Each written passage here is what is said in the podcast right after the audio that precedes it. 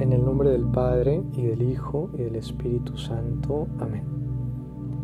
Hoy en el Evangelio escuchamos cómo Jesús visita a Marta y María, que eran hermanas de un gran amigo de Jesús, que se llamaba Lázaro.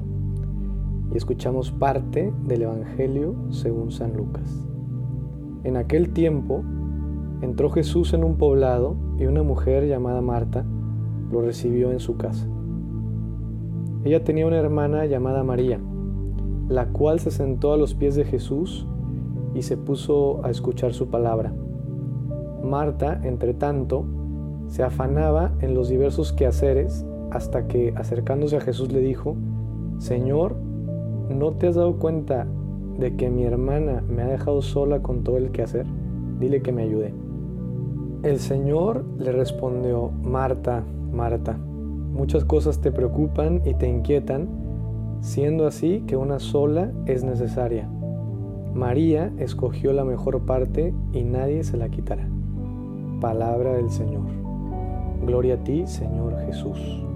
Es un evangelio en el que todos nos podemos identificar, y más en la actualidad, que vivimos en un mundo tan acelerado, lleno de actividades.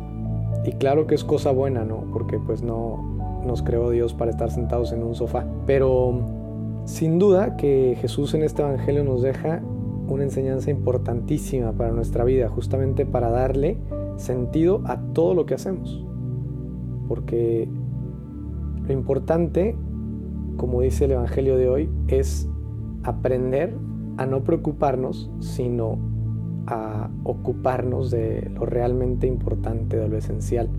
Y vemos cómo María pues está ahí con Jesús escuchándolo, y por otro lado Marta, que pues es la que atiende a Jesús, ¿no? Seguramente estaba preparando la comida o algo que necesitara Jesús, y es por eso que se queja, ¿no?, ante Jesús, y le tiene la confianza de decir: «Oye, pues Jesús, dile a mi hermana María que me ayude, ¿no?».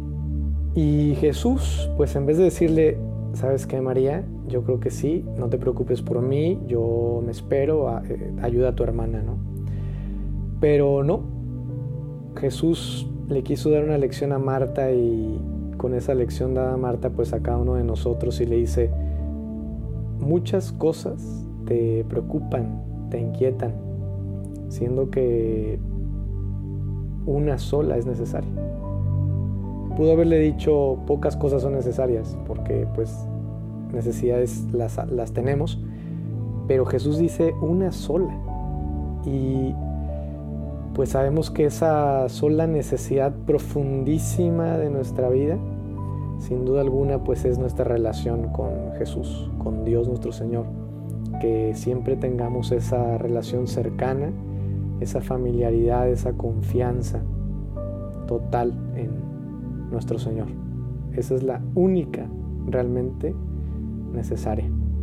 Y cuando vivimos de esto que es el centro, lo esencial, pues todo lo demás se integra, se unifica en nuestra vida, y podemos no vivir de preocupaciones, sino vivir lo importante, ocupados en lo importante desde lo verdaderamente importante, que es el amor de Dios. Y ahora hacemos una comunión espiritual. Creo, Jesús, que estás realmente presente en el misterio de la Eucaristía. Te amo sobre todas las cosas, busco amarte sobre todas las cosas, y deseo ardientemente recibirte dentro de mi alma, pero como no puedo ahora sacramentalmente, al menos ven espiritualmente a mi corazón. En el nombre del Padre, y del Hijo, y del Espíritu Santo. Amén.